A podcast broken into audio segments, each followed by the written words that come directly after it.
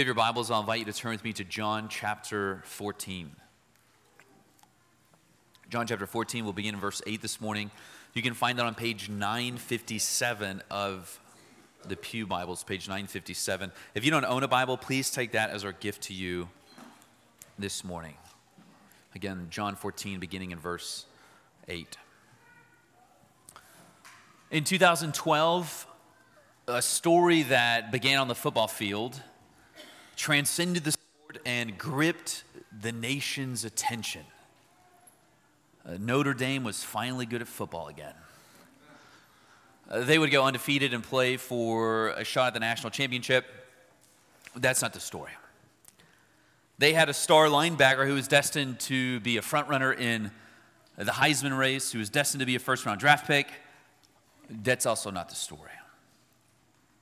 In a three day span, this man's grandmother died at the age of 72 quite unexpectedly, and then his longtime girlfriend also tragically died, succumbing to leukemia. It caught the nation's attention, of course, and then in his first game back, playing in the honor of the two women that he lost and loved, he had a monstrous game, leading the Fighting Irish to upset Michigan State. Okay, move over, Rudy. We have a new paragon of inspiration. His heart, though broken, still fighting, still pushing, still winning. Man, T, man, T, man, T. Uh, that's only the beginning of the story. News broke that this man, Manti Te'o, his girlfriend, Lennay, was not real. Social Security had no record of her death. Her university had no documentation of her attendance. The internet, as loud as it is, had nothing to say about her origin, her upbringing, her friends, her schooling it was silent. At first, it appeared that the nation's darling player had played the nation. Soon it came out, what we know now is that Manti was sincere and sincerely fooled. He was, we would say, catfished. A family friend of the Te'os, a man named Ronaiah, created an online persona, Lennay. He slowly courted and deceived Manti uh, Ronaiah, in his words, loved Manti. Manti did not love Ronaiah. He thought he loved Lennay. Few stories are more intriguing than one involving catfishing. Right, there's a popular show about it in the 2010s. Netflix has made a documentary about Manti's story, and for obvious reason, there's so much drama. There's so much drama around the thing that we were made for relationship. You have two people with similar, though wildly different desires, there's trust and deception, there's a clear dead end. At some point, there's revelation, conflict. Now, when you hear about a catfishing story, whether it's after the fact, whether you're watching it unfold, maybe you have a friend you suspect it's happening. What is the one thing you're thinking? What's the one piece of advice you're giving them? Tell me, what is it? You guys, you guys are bad friends. No, okay. What's the one advice you'd give them? Don't trust him. What else? Check into it. Okay. The one advice you're giving them is go and see them. You have to meet them in person, right? Texting is not enough. A phone call is not enough. Pictures are not enough. These days, video is not enough. You must see them in person with your own eyes. Okay, if Manti saw Lennay in person in an instant, I mean immediately, he would have known that the Lennay he's seeing is not the Lennay that he had been hearing about. It wouldn't have taken him like a two hour interview and blood work to figure out what was going on. You see, sight gives way to revelation. To see is to know differently and in the highest possible way. It's intuitive, really. Think about it. If you've never been to the ocean, would you rather I tell you about it? Would you rather feel some of its sand? Would you rather breathe in some of its air? Would you rather hear its breeze? Or would you rather I take you there? Which would yield the highest possible knowledge and therefore the greatest experience? It's sight. To see is to know in a different way and in a higher way. I imagine anyone who meets someone online, be it platonic or romantic, is anxious to meet them in person. We were made for relationship. You would be wondering is this person really who they say they are? Like, will this lead to my satisfaction and fulfillment and happiness or my harm? Have I been tricked or is this the truth? Your eyes, in a way that your other senses will confirm or deny, they will give you access to a higher degree of knowledge. Now, we were made for relationship, we were made preeminently for relationship with God. One of the most natural questions that ruminates in the heart of people is not so much if there is a God, we know that to be true, but rather, what is God like? Like, is he as good as he's revealed himself in nature and in scripture? Is his testimony trustworthy? As transcendent as he is, how can we even arrive at saving knowledge of him? If I were to meet him, would it actually lead to my good or my destruction? How can we actually know God in the highest way possible? Uh, what we see in our text this morning is that God actually gives us what we so desperately need, which is the gift of sight. He gives us what mere words couldn't do. God reveals himself by coming down in a way that we can not only hear and understand, but see and grasp, so that we might know him and trust him. He is who he says he is. He gives us better knowledge of himself as God allows us to look upon himself in Christ Jesus. Keep that in mind as we read the text. John chapter 14, if you're able, I will invite you to stand with me for the reading of Holy Scripture.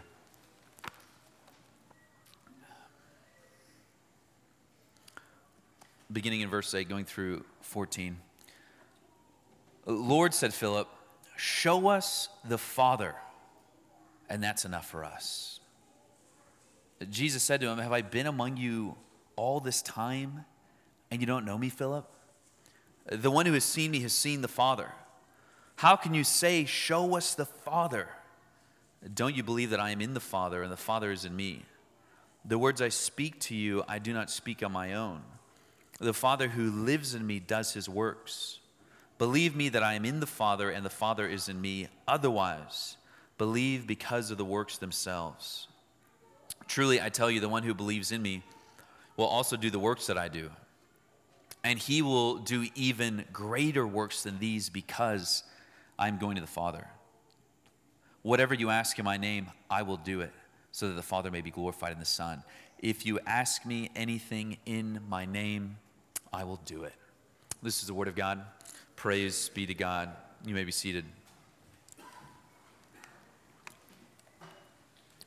Our big idea this morning, the one thing that I want to convince you of is this you were made to see God and to reveal God.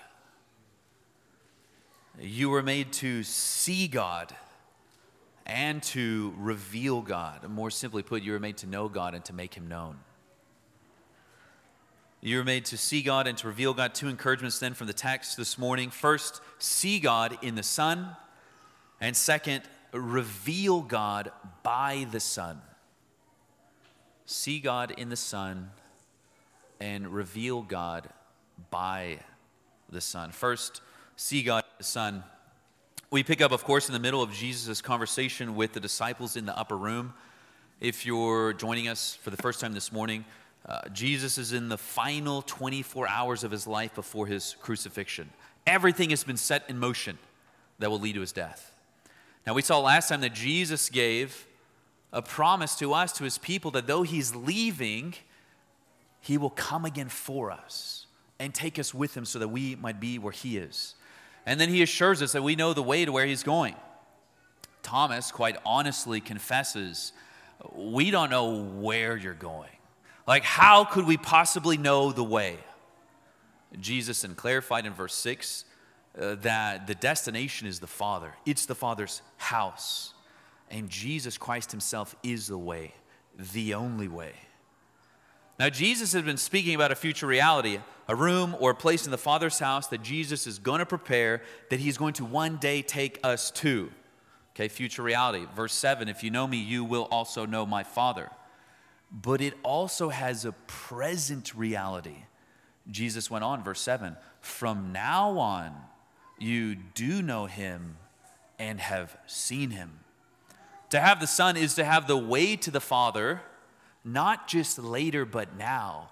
It's to know him and to see him now in Jesus Christ. Now, in this conversation, doubting Thomas recedes. An eager Philip comes forward. It's like a WWE tag team of semi confused questions that yield to profoundly good answers. Okay, verse 8 Lord, says Philip, show us the Father, and that's enough for us. Jesus again says, From now on, you do know him and have seen him. Philip, show us the Father, and that's enough for us. Philip, speaking on behalf of the disciples, we want to see God. Now, Philip's desire and request puts him in a long line of saints who have longed for the vision of God. This is what we were made for. I want to give you just a couple examples from Scripture, two notable examples. In Exodus chapter 32, God tells Moses that an angel will lead Israel, will go before Moses and lead Israel into the promised land.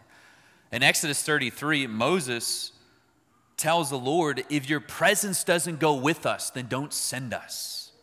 Like, we don't want to go with you. What makes us your people is your presence. What will make the land what it is is you. Like, there's, there's no point of this if you don't come with us. It's a great request. God promises to go with Israel Moses then adds to his boldness. Verse 18 of Exodus 33, Moses says, Please, please, let me see your glory. Now, the glory of God is like the godness of God. It's God in his radiance and splendor. Moses wants to, insofar as he can, behold the fullness of God with his naked eyes. God responds, verse 19 I will cause all my goodness to pass in front of you. I will proclaim the name of the Lord before you. I will be gracious to whom I will be gracious. I will have compassion on whom I will have compassion. But he added, You cannot see my face, for humans cannot see me and live. The Lord said, Here's a place near me. You are to stand on the rock. When my glory passes by, I will put you in the crevice of the rock. I will cover you with my hand until I have passed by. Then I will take my hand away, and you will see my back, but my face will not be seen. Okay, Moses wants what cannot, what he cannot see and live, because he knows strangely enough that he lives to see this. It's what he was made for. God, in his kindness, gives him something. He protects Moses by putting him in the crevice of the rock. He condescends down to Moses to his level. He shows him something of his backside, a kind of created, shadowy image of the being of God that is still glorious. It's still beyond any pleasure or vision that you could arrive to in this life. Okay, Moses wanted to see God. An angel leading them was not enough. God's presence, even with him, wasn't enough. He really wanted to live, even if it meant risking his death. He wanted to see God. We see one more, Psalm 27. David famously penned, I have asked one thing from the Lord, it is what I desire to dwell in the house of the Lord all the days of my life, gazing on the beauty of the Lord and seeking him in his temple. My heart says this about you seek his face. Lord, I will seek your face. David, I promise you, knows Exodus 33 that you cannot see the Lord and live, that you cannot see his face. And yet, what is the one desire of his heart? The one longing that we joined in singing about earlier today. The one want that every other desire is subordinate to. He wants the vision of God why? Well, David knows what he penned in Psalm 16. You reveal the path of life to me. In your presence is abundant joy. At your right hand are eternal pleasures. Brothers and sisters, the holy place is the happiest place. This is why the Christian tradition has called the vision of God the beatific vision. It is the vision that makes us happy. The sight of God will fill us not only with knowledge, but life and pleasure forever. Think about the joy that certain visions give you in this life. Maybe you've seen videos of a like a son being reunited, reunited with his father who's been serving away overseas, the joy that he sees when he sees his dad for the first time, the joy that you feel as well, almost participating in that joy. Even simpler joys like watching a child open a gift on Christmas. There is a joy awaits that will fill us with a vision that awaits us that will fill us with unthinkable joy. Now, vision here, it's helpful to know it's just a metaphor for knowledge and how we come by that knowledge. Again, it's intuitive, I think, that sight is the highest of all the senses. Like no description of a bride on her wedding day will satisfy the groom. Words aren't enough. A note from her is not enough. Holding your hand behind a door, as beautiful of a picture that it will yield, is not enough. He longs to look at her. He wants to behold his treasure and his love in all of her splendor. Vision, unlike any other sense, allows you to take the whole of something in at once. Think about it words take time to communicate something. Vision allows you to grasp the fullness of something at once. Vision, unlike your other senses, has the power to unite you and to transform you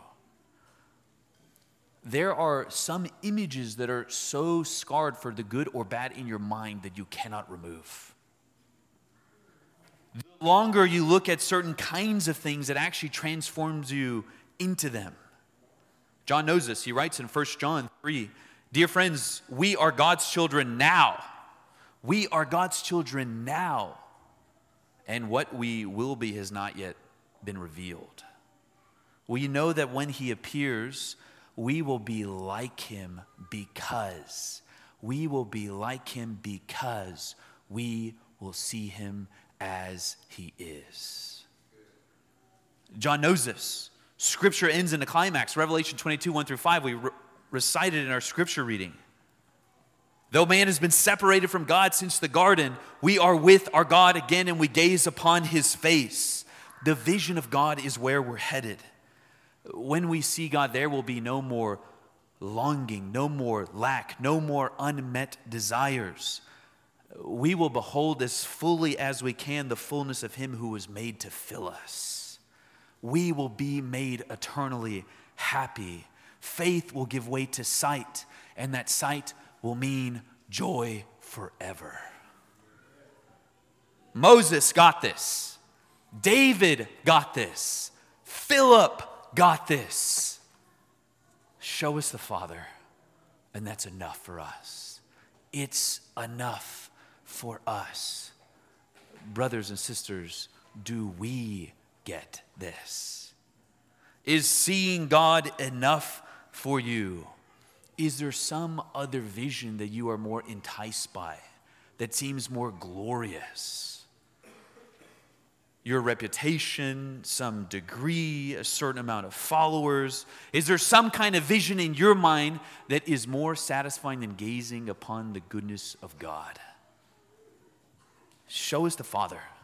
That is enough for us. Now, Philip's desire to see God is good. Philip's request to see the Father here is bad at worst, confused at best because of what it reveals about his understanding of Jesus. It's as though he wants to push Christ aside and finally get to God. But as we saw in verse 6 and 7, there's no way to or saving knowledge of God apart from Jesus. And so Jesus comes in with a gentle rebuke. Verse 9 Have I been among you all this time? Years, Philip. I've been with you for years. You've heard my teaching, you've seen my sign. Have I been among you all this time and you do not know me?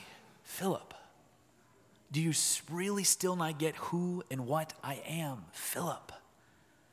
I'm sure teachers can relate to this. You spend all year teaching your kids this formula, those planets, this map. It comes time to grade their final exams, and you might as well have spent all year watching The Sandlot. okay, this is not a failure on the part of Christ, but a symptom of the disciples' ongoing spiritual blindness and weakness. They're going to get it on the other side of resurrection and Pentecost. Okay, and Philip's request, show us the Father, it's actually nonsensical because it's already happened. Look at verse 9. The one who has seen me has seen the Father. How can you say, Show us the Father? It's already happened. Our kids often do this thing after we feed them dinner, okay? We feed them dinner, and then after dinner, they say, When's dinner? It's hilarious. You love to hear it as parent. We're like, Oh, okay. We're like, It was that thing we just did. You remember we sat around the table? There was a plate in front of you. We all ate that one thing you said you didn't want to try, and we told you afterwards you would be hungry. That was dinner. You're like, oh, okay, but when's dinner? okay? Verse 7 Now that you know me, you know the Father, you've seen the Father. Philip's like, cool, when do we finally get to see God? Philip, have I've been with you this entire time and you still don't get it? To see the Son is to see God. It's as good as seeing the Father because John 1:14 in him we see the glory of God displayed as the only Son of the Father. Uh, to see the Son is to see God. Now recall what John told us in the prologue, John 1:18. If there's only one verse you memorized to kind of commemorate our time in the Gospel of John, I would encourage you to memorize John 1:18. Okay, add it to your John 3:16. John 1:18. John starts, no one no one, no one, no one has ever seen God. Now, it's a staggering comment when you consider the revelation of God in the Old Testament. Genesis 33, Jacob wrestled with and saw God. Exodus 24, the elders of Israel there on the mountain, they ate, they looked up, and they saw God. Exodus 33, we just read, saw the backside of God. Isaiah chapter 6, the prophet saw the glory of God in the temple. John says, well, they didn't actually see God, the uncreated one. We might say they, no one has ever seen God undiluted. Okay, what they saw is a bit more like looking at an eclipse with solar glasses on. Okay, you're looking at it, but not with the naked eye. The infinite, transcendent, invisible, spiritual God who has no body or parts for you to look at. He is too grand for you to comprehend. Okay, so what Jacob and Moses and Isaiah got, it was good. It was good. But they were not looking at God in the way that God looks upon himself. That is not possible. John tells us no one has ever seen God. But, but, but, but, but, the one and only Son who is himself God and is at the Father's side, implication, he has seen him the one and only Son who is himself God and is at the Father's side, he has revealed him. The unseen God has made himself seen in Christ. In fact, John, I think, is telling us the disciples got something better. Yes, better than Moses got on the mountain. Better, yes, better than Isaiah got in the temple. In Christ, God became man to reveal himself to his people. He gave them something to see. They saw God in flesh to see Jesus is to see God. Now, Jesus goes on to explain this a little bit in verse 10. Don't you believe that I am in the Father and the Father is in me? Okay, I am in the Father, the Father is in me. We're going to briefly get a little teachy again. Okay, we're entering the sorry, I'm not sorry portion of the sermon. We've mentioned this multiple times in the pulpit that the first axiom theology of theology is the creator creature distinction. God is not a creature. There simply was and is God, and then he created something that is not God. God is not like us, right? We are dependent, we are frail, we are weak, we depend upon him every single moment for our being. It is in him that we live and move and have our being. Okay? God's not like us. You could say we're a little like God. but mostly not. And God is not like us. Isaiah 40, 25, with whom would we even compare him to? Now, what this should do is lead us to humility and to worship. Humility and to worship. It means that our words about God, they're true, but they always fall short. They can't not fall short of the infinite one. And in fact, when God reveals himself to creatures, it's a bit like explaining the laws of thermodynamics to a seven year old. Okay? It's not that they can't understand any of it, but they won't get all of it. Calvin says it's as though God lisps to us in the way you speak to a child. God accommodates himself to our weakness. Jesus is doing that here in verse 10. He uses a spatial metaphor to give us something that we can hold on to. Okay, how do we see the Father in the Son? He explains spatial metaphor. Well, the Father is in the Son, okay, but this this indwelling, it's not a one-way indwelling in a way that the Spirit indwells us. The Father is in the Son, and the Son is in the Father. There is a mutual indwelling of equals. Okay? Metaphorically speaking, Jesus using spatial language. Metaphorically speaking, it's as though the Father, the Son, and Spirit all occupy the same space, which is the divine essence. Again, this is a metaphor. God doesn't have body. He doesn't have a body. He's not material. He doesn't take up space. He's an undivided spirit. But what this metaphor is stressing not only that they share the same essence, but they mutually indwell one another in a way that the persons are inseparable. We can make distinctions, but they're inseparable because they each are fully and truly God. Now, there's one major error you can make by reading this text. Historically, was made in this text. We call it modalism, which is say that there's one God, but not three eternally distinct persons. Rather, the modalist says God puts on different masks, as it were, in time. So in the Old Testament, maybe you got God the Father. In uh, the New or in the Gospels, you have God the Son, and then in Acts, especially now, we see God wears the Spirit mask. This is false. Okay, the Father is not the Son. The Son is not the Spirit. The Spirit is not the Father. Jesus clearly distinguishes himself from the Father as persons. We see that in verses 10 and 11. Okay, so to see the Father and the Son is not because the Son is the Father, it's because they are the same God. One is Father, one is Son. We know there's one God, they're distinct as three persons in relation to one another. We know about the Son as we've seen that he comes eternally forth from the Father as his perfect wisdom, as his perfect word, as his perfect image. Okay, to see the Son is to see the Father's eternal, necessary, natural, kind of crassly put it, copy. It is God as Son, such that when you look upon him, it's as though you're looking at the Father. Okay? Similarity is not a strong enough word here.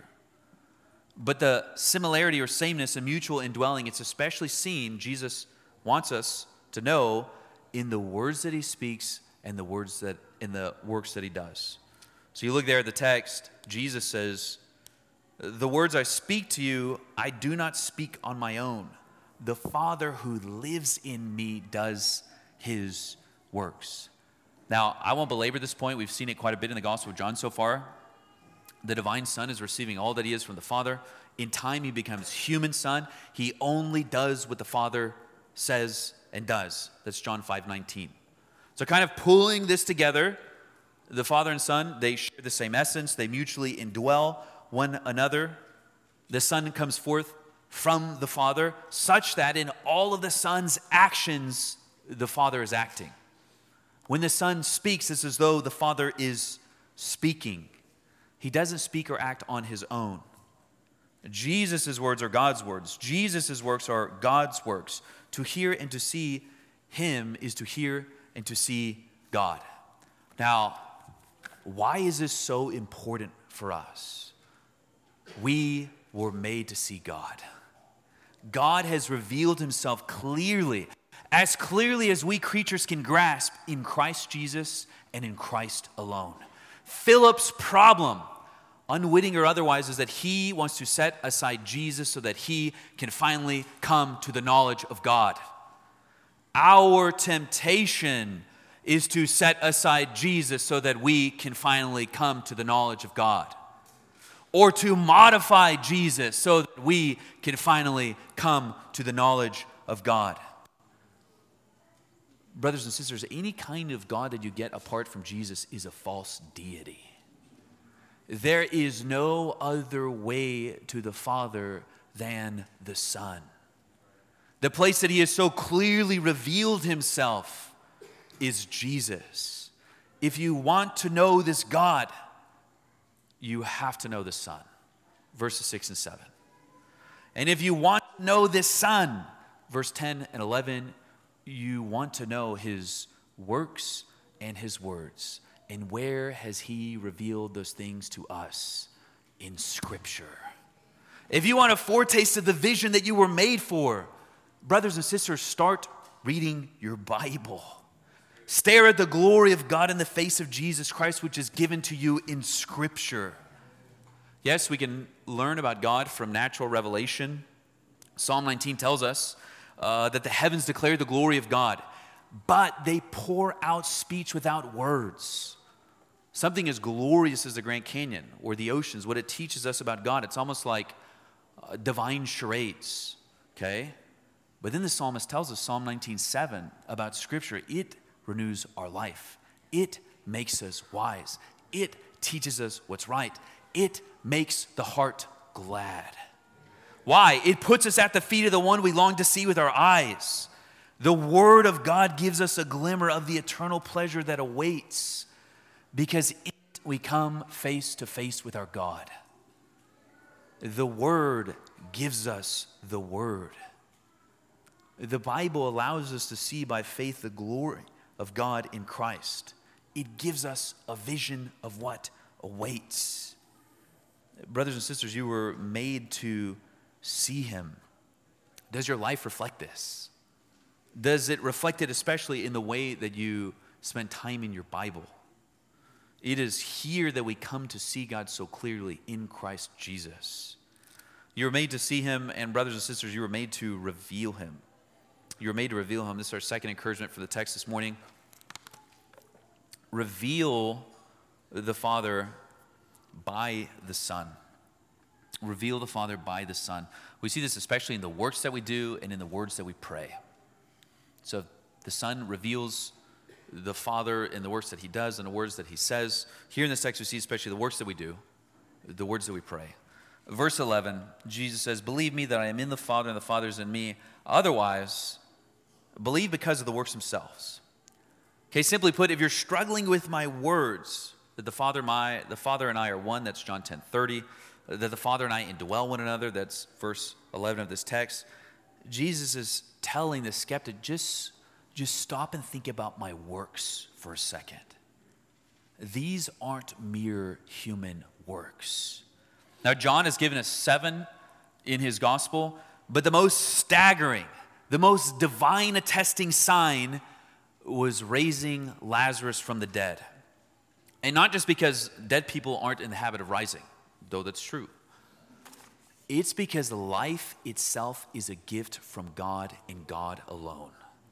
God alone has life in himself, John 5 26. And we saw in John 11, Jesus willing, commanding even a dead man's rotting corpse rise to life. The works testify to his words that he indeed gives life eternal. But think about this Jesus wants us to look at the works. What could possibly demonstrate his divinity more than him giving life to the dead? More than himself raising from the dead? More than him defeating Satan? More than him forgiving sins? What if? What if he used the formerly sinful, guilty, dead people to go forth and do the same thing? Okay, you know that someone has power or authority if they can do something impressive. What if they can also cause other people to do it? What if he had the authority to raise an army of the formerly dead to take life to the ends of the earth? That is a display of power. If you don't believe the words, believe the works. And not just the seven that John recorded, but the ones that are happening today. And if you believe the works already, then join in on the works. Reflect God. It's what you were made for. Jesus goes on, truly I tell you, the one who believes in me will also do the works that I do. the one who believes in Jesus will also do the same kinds of works, reflecting him, imitating him, representing him. It's an incredible promise. It's not all that Jesus says. The one who believes in me will also do the works that I do, and he will do even greater works than these. Really? We will do greater works than Jesus if we believe in him? It, it's such a staggering and unbelievable promise that Jesus begins with. C.S.B. says, Truly, I tell you, your translation might say, Truly, truly, verily, verily. In Greek, it's Amen, Amen. If Gen Z had a Bible, it would say, No cap. all things to all people. Now,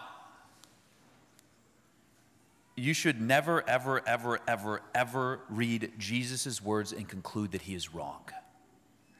If something's wrong, it's our understanding, perhaps our lack of faith. But you read verse 12 and you're tempted to think, really? Greater works than Jesus? Like when my friends run out of wine, they go to Costco for a new box. Uh, when their kids get sick, they take them to the doctor. When their friend dies, they weep and they weep and they weep and they try to move on. How can we possibly do greater works than healing the blind, feeding the masses, stopping the storm, and raising the lame? What's Jesus saying here?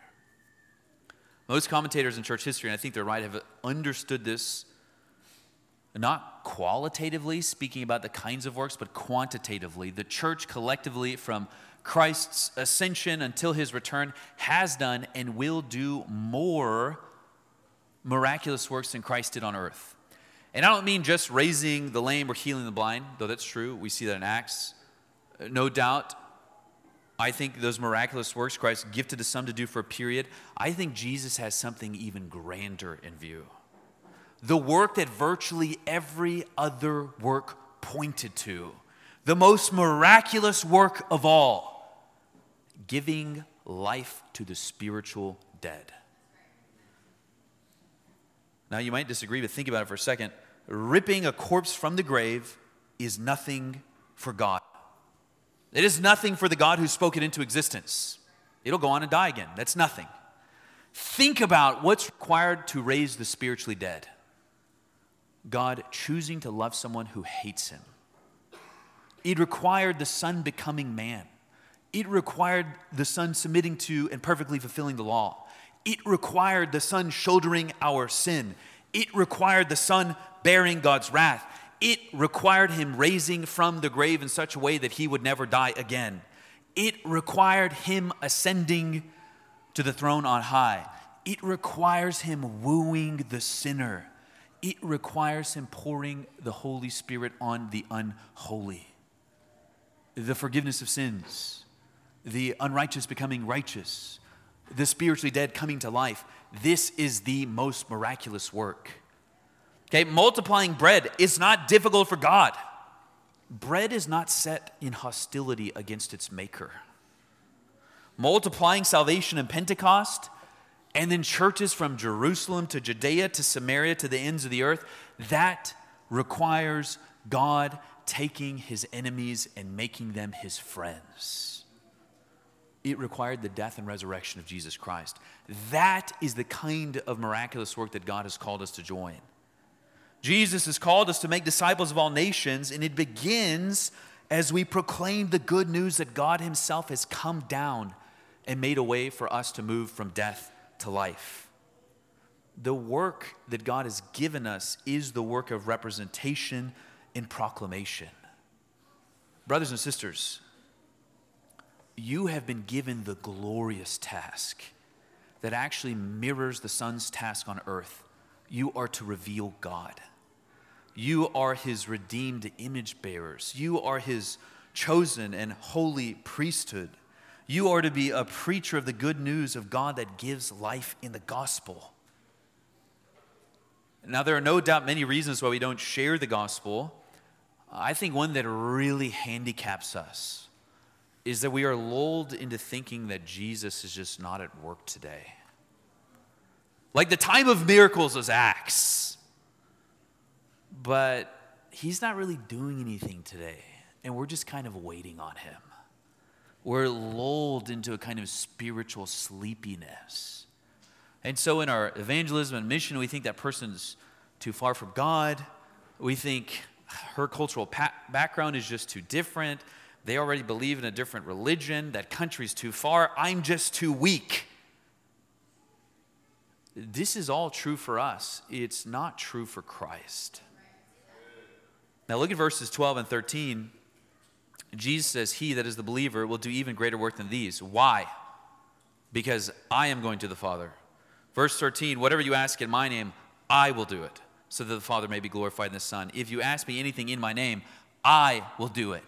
In reality, these greater works are being done by Jesus.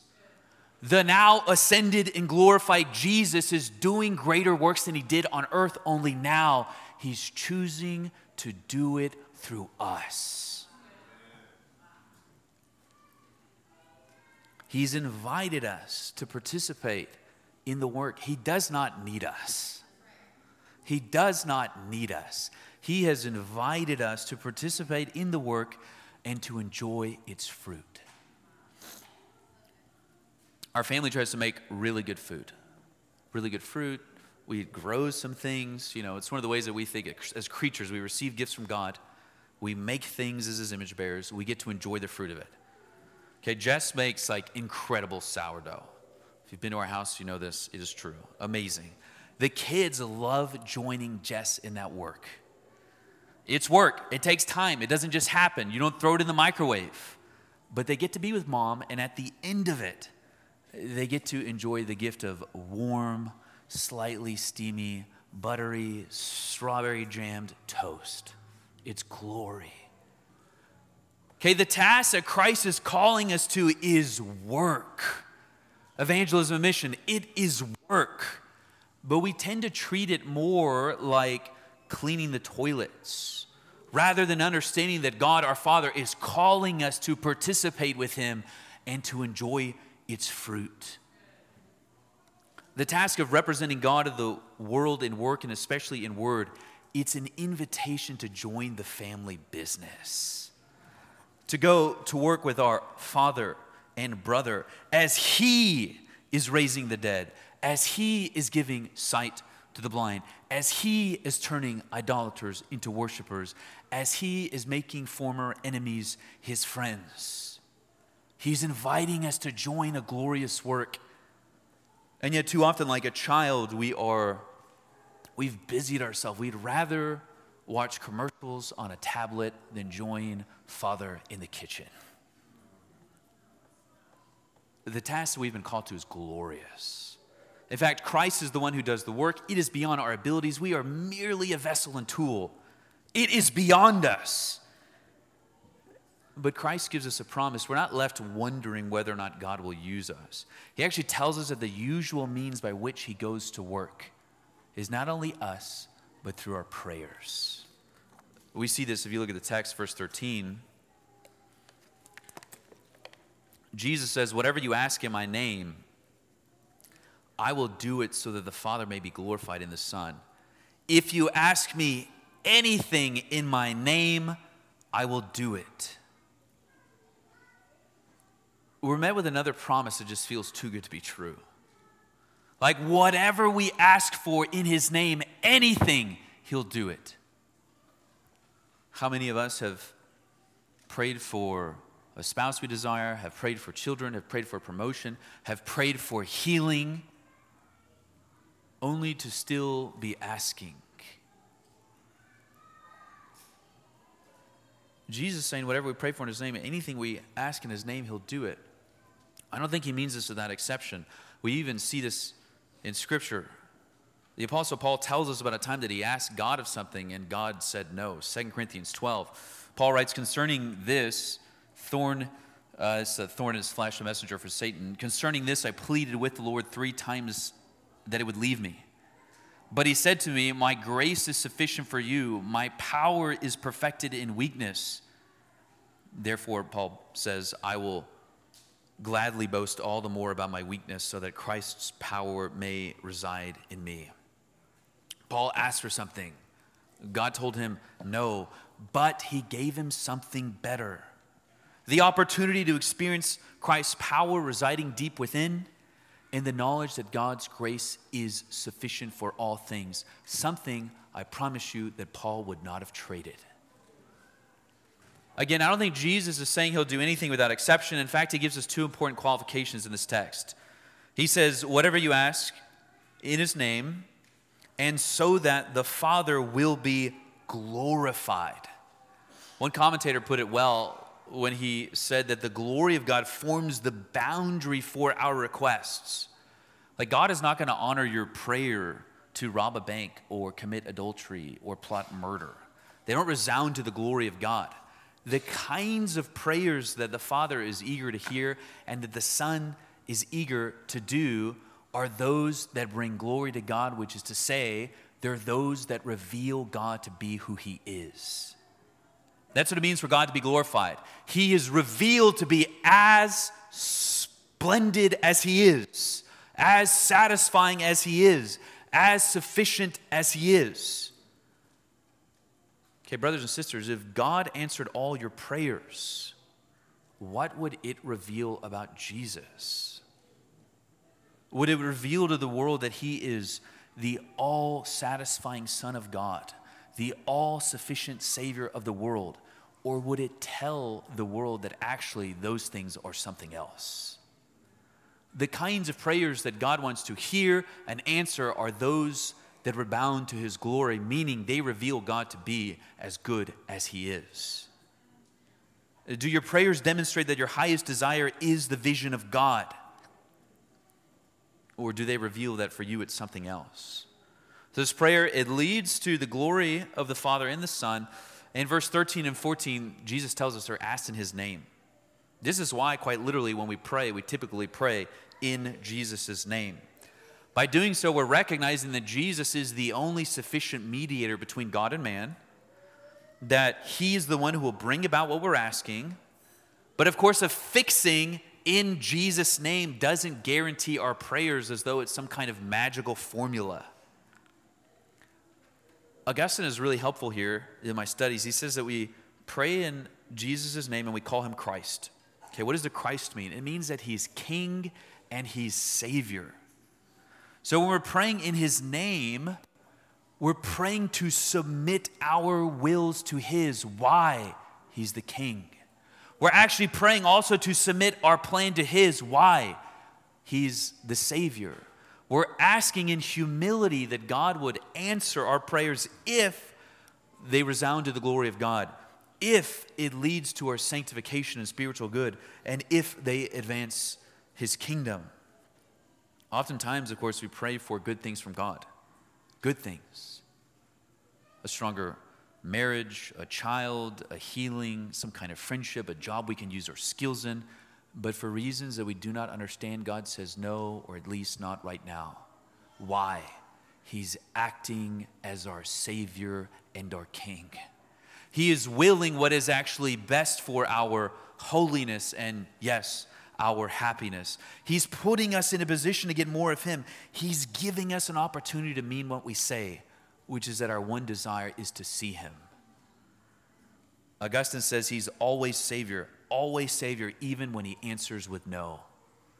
He's saving us from something we don't need right now. It wouldn't be for our good. And yet, so often we pray in Jesus' name, but really we mean in our name. Okay, the goal in prayer is not to beat God down until he aligns his will with ours, as though we know better for the world and for our own lives. The goal is not to get God to soften his plan for our holiness, but rather to increase our desire to see him. Now, imagine being ill, really ill, and going to a skilled and experienced physician. And as soon as you walk in, you demand a particular kind of surgery or medication, and they tell you, no, actually, that won't do anything. That will harm you. That will kill you. Okay? This is what you need. And you start arguing with him. No, trust me. I need this medication. I need that surgery. No, that literally won't do anything. That one will kill you. This is what you need. When we pray, we pray in Jesus' name, recognizing that He is the King and He is the Savior. We recognize that He is our God. Now, I don't want to qualify this so much it feels as though praying is pointless. I think what Jesus is really getting here, you almost get the sense that He's begging us, He's pleading with us, He's incentivizing us to pray. Whatever you ask for in my name, anything you ask in my name, I will do it so that the Father will be glorified in the Son. Jesus wants us to pray to Him, to ask of Him, to be used by Him, that He might do greater things now through us than He did while He was here on earth. He wants us to pray to Him. Brothers and sisters, what do your prayers reveal? about what you value most, about your relationship with Jesus, even. Our problem with prayer is that we've so domesticated it that we've made it weak. Piper uses this illustration. I think it's in Let the Nations Be Glad. He says that prayer is intended to be like a walkie time, a walkie talkie, a wartime walkie talkie. Like you use it to call in support, you need an airstrike, you need some kind of backup. It's used to advance the mission of God, but we are using it to order food. Like, hey, we, uh, we ran out of those, I don't know, whatever we eat on the front lines. Can you send us more? Still an important thing, but it's a, it's a misuse of the thing that God has given us. It's like using a tank for Uber. Jesus has given us prayer, at least in part, so that we would ask Him to do greater things, to bring the spiritually dead to life he is eager to do those things through us. Yet so often we are not very eager to ask Him to do them through us. Brothers and sisters, what does your prayer life look like? Are you asking God to give you opportunities to have your neighbor over for a meal so that you can know them? Are you praying, God, will you give me an opportunity to share the gospel with them? God, will you open their eyes so they can see not only their sin, but your goodness and your mercy? God, will you save our children? God, will you give me the boldness to address this sin in my family? God, will you grow our church through conversions? God, will you raise up more pastors here to plant healthier churches? God, will you raise up missionaries from our midst? God, will you send me as one of them? Brothers and sisters, Jesus is eager to hear it all. He wants to hear about all of your burdens. Carry them all to Jesus, but do not neglect the fact that He has given us prayer as a starting point for mission. He wants you to ask Him to do great things today. If this is not what your prayer looks like, looks like, why? I would encourage you to even talk about it over lunch today. I've been so convicted as I've studied this text about how little I pray and with what faithfulness I lift up most of my requests. Jesus is urging us to pray the kind of prayers that turn the world upside down, the kind of prayers that bring the dead to life, the kind of prayers that push the gates of Hades further and further back into the pit, the kind of prayers that leads to our purity with which we need to see God, the kind of prayers that takes the gospel to the nations, the kind of prayers that strengthen our brothers and sisters struggling around the world. The kind of prayers that help one another fight their sin. We were made to see God, that is to know Him, and we have been tasked with the calling, the incredible calling to reveal Him, to be a display of His power, and it begins with prayer. And do you see the way these two things work together? Those who long to see Jesus are eager to speak with Him. And the more they speak to him in prayer and hear from him in his word, the more they long to see him. And the more they see him, the more they want to show him off to the world that needs him. The more we stare at him, the more we become like him. The more we become like him, the more we reflect him. Brothers and sisters, we are made to see him, to show him. A church that does not show the world the glory of God in the face of Jesus Christ. A church that doesn't pray to God to do great things through it is hardly a church at all. brothers and sisters, what are the kind of great things that you can ask God to do through you this week? What then are those great things that you can attempt to do for God this week in faith? Jesus has invited you to join him in the work of revealing God. Let's pray.